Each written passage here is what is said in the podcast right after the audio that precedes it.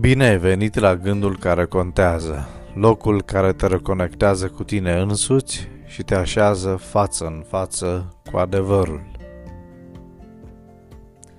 Descoperirea adevăratului nostru potențial, a versiunii noastre cele mai bune, nu poate evita etapa confruntării cu lucrurile care ne țin pe loc. Aceasta implică o puternică luptă cu noi înșine și cu Dumnezeu. O luptă în care orice ar fi nu cedezi nevoia de a descoperi cine ești. În Geneza 32, versetele 24 la 29, ni se spune că Iacov a rămas singur. Atunci un om s-a luptat cu el până în revărsatul zorilor.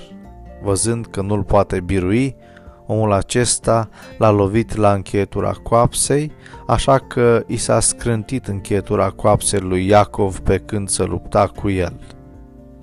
Omul acela a zis, Lasă-mă să plec, căci se revarsă zorile. Dar Iacov a răspuns, Nu te voi lăsa să pleci până nu mă vei binecuvânta. Omul acela i-a zis, Cum îți este numele? Iacov a răspuns el.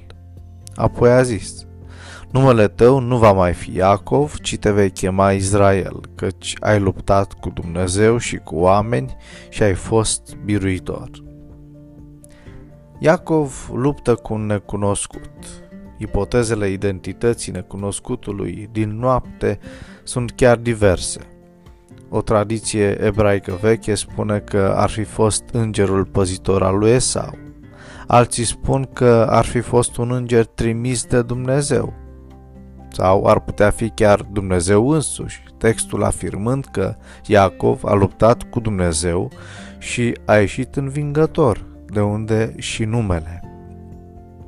Accepțiunea generală este că Iacov are o luptă corp la corp cu Dumnezeu, din care iese învingător cu ceva lovituri fizice, după care își câștigă și numele din Iacov devenind Israel, cunoscutul părinte al întregului popor Israel.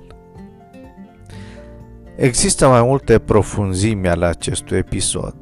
În primul rând, această luptă reprezintă confruntarea lui Iacov cu adevărul existențial despre sine însuși. Cine era el de fapt? Era încă bărbatul care își dorea să fie sau sau bărbatul chemat la o misiune mai mare. În al doilea rând, Iacov se adresează adversarului. Nu te las să pleci până nu mă vei binecuvânta. Iar binecuvântarea primită nu e deloc convențională. Nu îi se promit bogății, putere, siguranță, ci, din potrivă, numele lui se referă la luptă. Înainte, Iacov s-a luptat să devină Esau. În viitor, Iacov trebuia să se lupte să fie el însuși, să-și îndeplinească misiunea lui, ținându-se de Dumnezeu. Și din lupta acelei nopți, Iacov iese șchiopătând, dar binecuvântat, în stare să întâmpine confruntarea zilei următoare, fiind în sfârșit Iacov cel adevărat. E necesar ca fiecare om să-și acorde un moment de onestitate față de sine însuși, descoperind ceea ce este și tot ceea ce ar putea deveni cu binecuvântarea lui Dumnezeu. Văd din ziua de astăzi o zi care contează.